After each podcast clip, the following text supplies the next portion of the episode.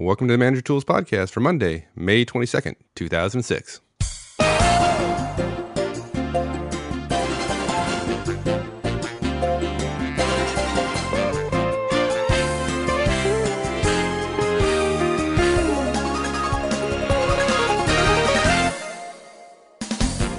Hi, this is Michael Auzenne. On behalf of my partner Mark Horstman and I, welcome to Manager Tools. Today we cover the second in two podcasts on time management. And if you're new to the show or you didn't listen to last week's podcast, it's probably worthwhile going back and listening to it first. Otherwise, you'll be joining the conversation halfway through and wondering just how we got to this point. To that point, I received some good feedback on last week's show. First, some folks were put off by the fact that the series was cut in two. Some would much prefer to have a self contained podcast that doesn't span multiple shows, i.e., one show, one topic. Well, Mark and I appreciate that point of view and generally full heartedly agree. We also tend to let the content dictate the length of the show, and occasionally the length exceeds the 30 to 40 minute show we shoot for. Well, honestly, we want to do a 30 minute show, but almost always fail, so we'll give ourselves a, a little slack and say the target is 30 to 40 minutes. In any case, when we do significantly exceed the 30 minute window, we break those long ones into multiple parts. Time management was an example of that. Now that leads me to my second piece of feedback we received and here I'll have to strongly agree. When the topic is split across multiple shows, identifying that fact up front would avoid the surprise at the end when the show abruptly ends without conclusion. I didn't do that on last week's show, with predictably disappointing results. Sorry about that, and I will definitely keep that point in mind in the future. So, with a strong apology and lessons learned, let's get on with the second part of the Time Management Podcast. Okay, so you're going to come up with a list of five key priorities. And all you got to do is write them down on a clean sheet of paper. After all that analysis, after all that winnowing or aggregating or glomming together, whatever you want to call it, clean sheet of paper, five priorities. Okay? And then on to step three. A rough time analysis, and of course, 3A is the Drucker time analysis. And this is this is kind of a fun part. I, I really like this. Now we're going to look at your calendar, um, and, and, let's just be clear here. Um, if you don't keep a calendar, if you don't have a schedule, you've got no business listening to the rest of this cast. And I'm sorry you've wasted your time thus far. Um, not having a reporting slash measurement tool, which is what a calendar is, a schedule is, um, for the most precious resource you have is a gross lack of judgment as a manager. And if you work for me and you thought you'd get away with it, it, it would it would affect your bonus at the end of the year. Um, it is unconscionable, in my opinion. Uh, it, it's like a surgeon not tracking her patient success, right? The mm-hmm. longevity of our patients after, you know, whether they die of sepsis or whether they go on to a healthy, happy life, uh, or literally a company not billing its customers because sending out bills is a form of measuring one's success, right? Um, if you don't do this, you can't call yourself a professional. And I say that because there are 5% of people that don't have one. Well, you know, my assistant keeps it, but I don't really know what it is. I just go from thing to thing. And she keeps on track, keeps me on track. Absolutely unacceptable. So, okay, enough. I'm off my soapbox. What I recommend is printing out the last three weeks of your calendar in day view, whatever that is in Outlook or Notes or whatever. Don't don't print out a month because that month hopefully won't show everything you're working on in a given day, all the scheduling items. And sometimes even a weekly schedule doesn't do it. So I recommend literally 20, uh, 15 um, days. Of, of each sheet being one day long, so you can see every single thing on your calendar. Okay. Um, once you have that, do your best to capture the start and stop time of your workday that day. Now we're going to go back to step one. Remember, we were thinking about what we were doing during that day? Just having spent a little bit of time thinking about your time a little bit ago will make it easier for you to say, okay, three weeks ago, about what time did I get into work? Okay. Uh, another neat trick you can use on that is if you want, you don't have to, look at your email. Okay. Most managers I know violate the fundamental rule of coming into work, and the first thing they do is they sit down and they do email, which is wrong. That's a mistake. The best time that you have of the day is either when nobody's around, first thing in the morning, or between 7 and 10 in the morning when your brain is freshest uh, every psychologist will tell you you make your best decisions before noon and arguably before 10 a.m. Um, so, because most managers are violating that rule, a great way to figure it out is to go back through emails, sent file, lo- sent mail logs, mm. and as long as you're not doing early mail early in the morning, the way you used to do at MCI, you look and see what time you sent your first mail and subtract 10 minutes from that, and that's when you got into work. Yeah. When I did that to one manager, he says, "No, no, I'm here for hours before." And I said, "Well, this one was sent at six o'clock." Oh, okay. Maybe I wasn't here for hours before that one. So it, it's it, we're using that as sort of a a a, uh, a proxy. I'm not suggesting it's right, but it just gives us a start and stop to your day. Okay. By the way, we're not going to talk anymore about email. If I work with an executive, I will say this though. When they tell me what their schedule was, I go back and all the meetings that weren't on their calendar that they say they were in, and then I find emails that were sent during that meeting from their PC. I challenge him and I say, you know what? I've got 15 meetings here that you say you were in that weren't on your calendar that were ad hoc meetings, great. And I've got emails, all of them, during all those meetings that you sent. He says, well, maybe, you know, maybe I wasn't in a meeting. Yeah, you weren't. You were sitting at your desk. It's okay as long as you know that when you analyze. it. Right. Let's not kid Yeah, ourselves. you do an honest assessment. Yeah. This is, this is- if you're not going to Yeah. be honest with yourself, there's no Yeah. sense in going through this. And actually, managers are, I find them to be fundamentally honest and good people, except when it comes to email. Everybody wants to fib. They want to market themselves about how much email they do and how much they have to deal with, but they don't want to admit about how much time it takes them.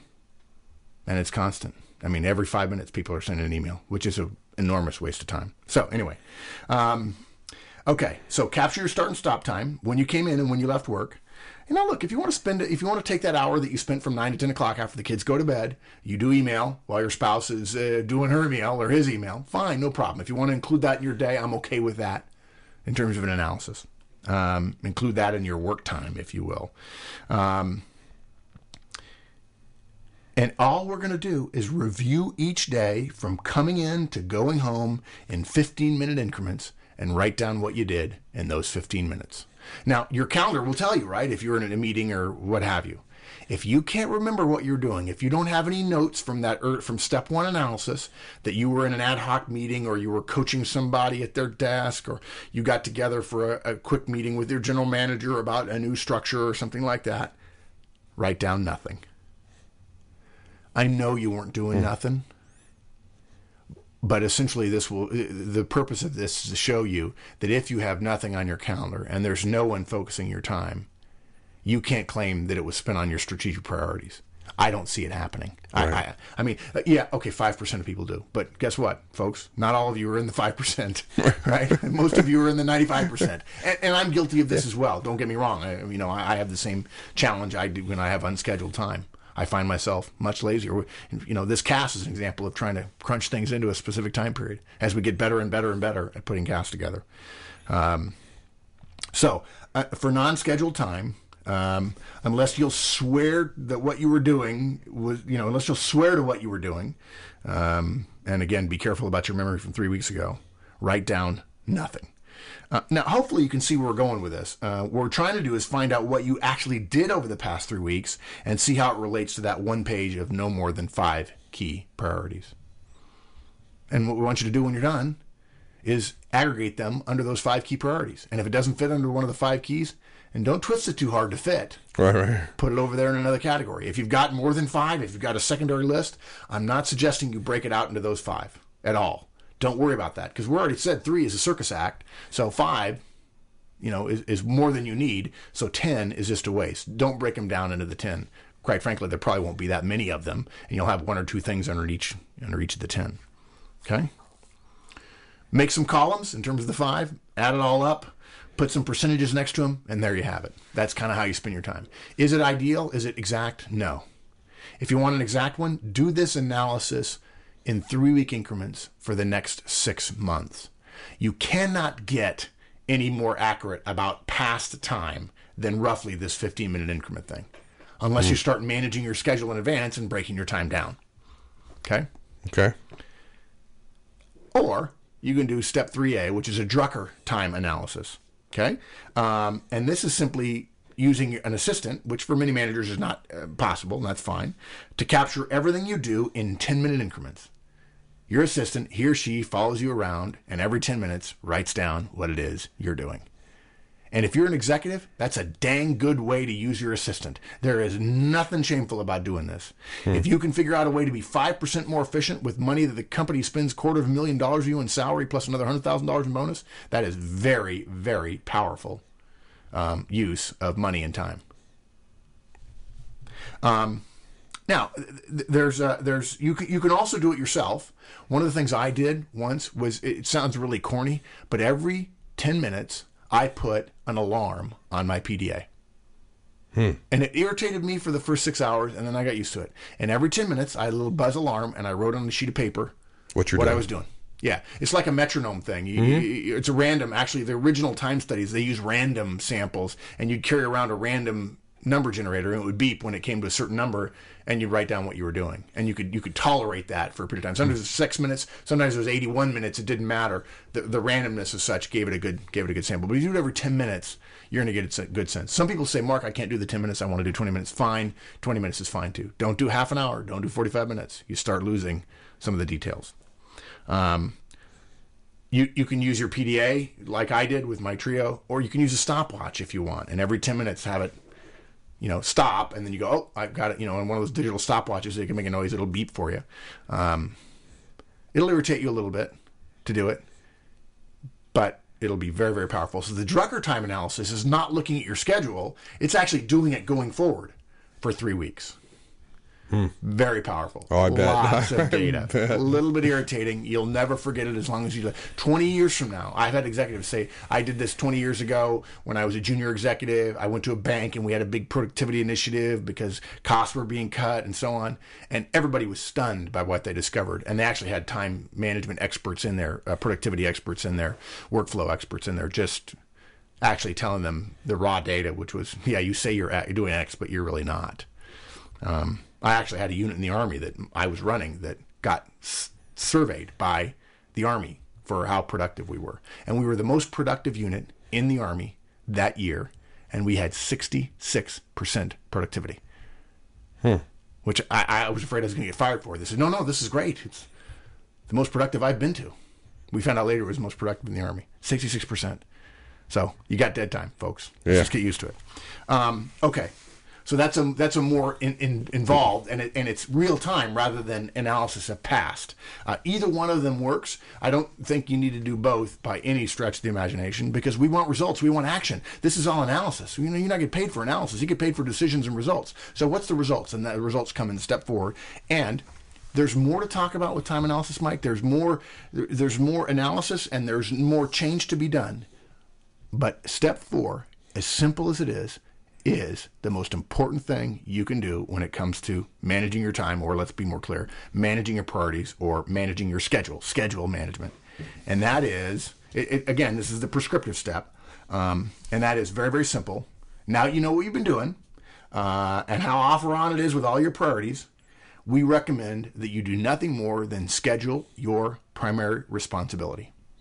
That's it. Uh, some people have heard of this big rocks uh, um, uh, sort of uh, example that people use where they fill up a jar with sand and small rocks and so on, and then you can't fit the big rocks in there, and they pour it all out and they put the big rocks in first, and then you can put smaller rocks in and so on. That's essentially what we're getting at here. But I'm not suggesting you pick all five. All I want you to do is one, because if you pick all five and you try to schedule it, and you do what I'm suggesting next, you're going to fill up and you're going to hate it and you're going to you're going to go back to the way you did before. I'm suggesting take this thing in small bites. So, pick your first priority and put it on your calendar. It's not critical that you know what you're going to do in each of the blocks that you're going to schedule, okay? And I, I don't know whether I should tell you to put it for 5 hours a day or or 2 hours a day or no more than 90 minutes a day or maybe 90 minutes every 3 or 4 days depending upon what your schedule is. But what I will say is this um, in the first week, at least two 90 minute blocks for your primary responsibility.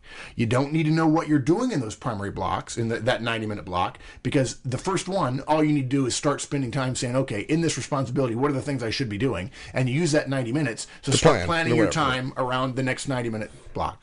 The, um, what the key is though that that ninety th those two 90 minute blocks, Nothing you're focusing them. on your on your number Yeah. one priority. And if you're really smart, you're doing it between 7 a.m. and 10 a.m. Okay. And I actually recommend that we don't do one on ones in that first time in the morning because uh, I, I, the value of my mentality is not going to be gained in the one on one. It's important for relationships, but it's the creativity, it's the analysis, it's the decision making skills that I want to leverage. And that's why I tend to schedule that time in the morning. And also, it's a reminder if you think of it in the morning, rather than at the end of the day, you have a much more likely uh, uh, opportunity to get a couple of tasks done in your primary responsibility later in the day because you were thinking about it first thing in the morning. If you think about it at the end of the day, when you're sloppy, when you're lazy, no offense, folks, but it's true for me too. If you're not as crisp and you say, okay, tomorrow I'll get to that, Then tomorrow comes in and you do that email and somebody else's priority comes up to the top of your mind and you don't get to it. You do it in the morning, that 90 minutes, un- inviolable time. Then later in the afternoon, you might have uh, oppor- uh, uh, targets of opportunity come up where you can push the peanut forward, so to speak, on your primary responsibilities. Um, and by the way, don't schedule more than 90 minutes at a time for two reasons. One, you won't be effective much working on one thing past 90 minutes. That's what the human brain can take, I'm told. And the second thing is people will start wondering how it is you're scheduling two hour blocks of time and they'll start nibbling away at it. 90 minutes they'll leave you alone on. More than that, I find. Organizationally speaking, in the behavior, in the organizational behavior I'm observing, um, people will start asking for that time. What are you doing then? You know, can, I- can I have half of that? Can you separate it into two hour blocks? Right. 90 minutes, they won't mess with you. Hmm. It seems simple, but just that, knowing what your primary responsibility is and having on your calendar at least twice every week will make you noticeably more effective. And that's based on the analysis that you're going to do. And and can we make this kind of a contest? Can we Sure, sure. so let, let's do this. We offer to the first person who takes the time. You know, we're, we're, we don't want it done in five minutes. We don't want it cobbled together. We'll offer a book of your choice to the Manager Tools member who takes the time, goes through the steps, uses step three or 3A, whichever one. I'd recommend step three, obviously, because you're probably going to get beat to the punch by somebody else.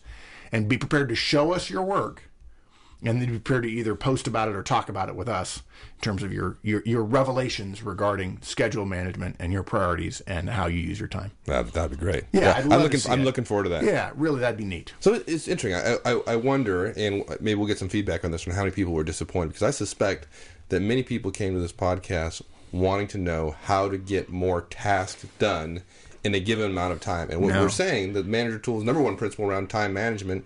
Forget it. It's not about getting more things done in a period of time. It's about getting the most important thing Exactly. done. Yeah, and, and you know what? And, and that relates to my point about when people ask me about, you know, how do I balance work family? You don't balance it. You go home. It's not about more for work. There, there is no more time. It's about choosing more effectively. You don't get paid the money you're paid as a manager to try to get more. You get paid to get better, which is more efficient around the time that you have. And that's saying no to things. It's strategy and time management are similar in the way that it's about saying yes to one thing and therefore, by definition, saying no to others. And managers sometimes have to say no. No, I know that's important to you, but that doesn't fit into my wheelhouse, and I'm not going to do it. A little bit of pain, a little bit of pinch, long run, you end up worrying about your primary responsibility. Nothing shameful about that. Cool. Okay. I look forward to more of these. Great. All Thanks. right, my friend. See ya. So there you go. Our thoughts on time management. Let us know what you think on the discussion forums at www.manager-tools.com slash forums or send us a note at show at manager-tools.com. Until next week, have a great one and so long.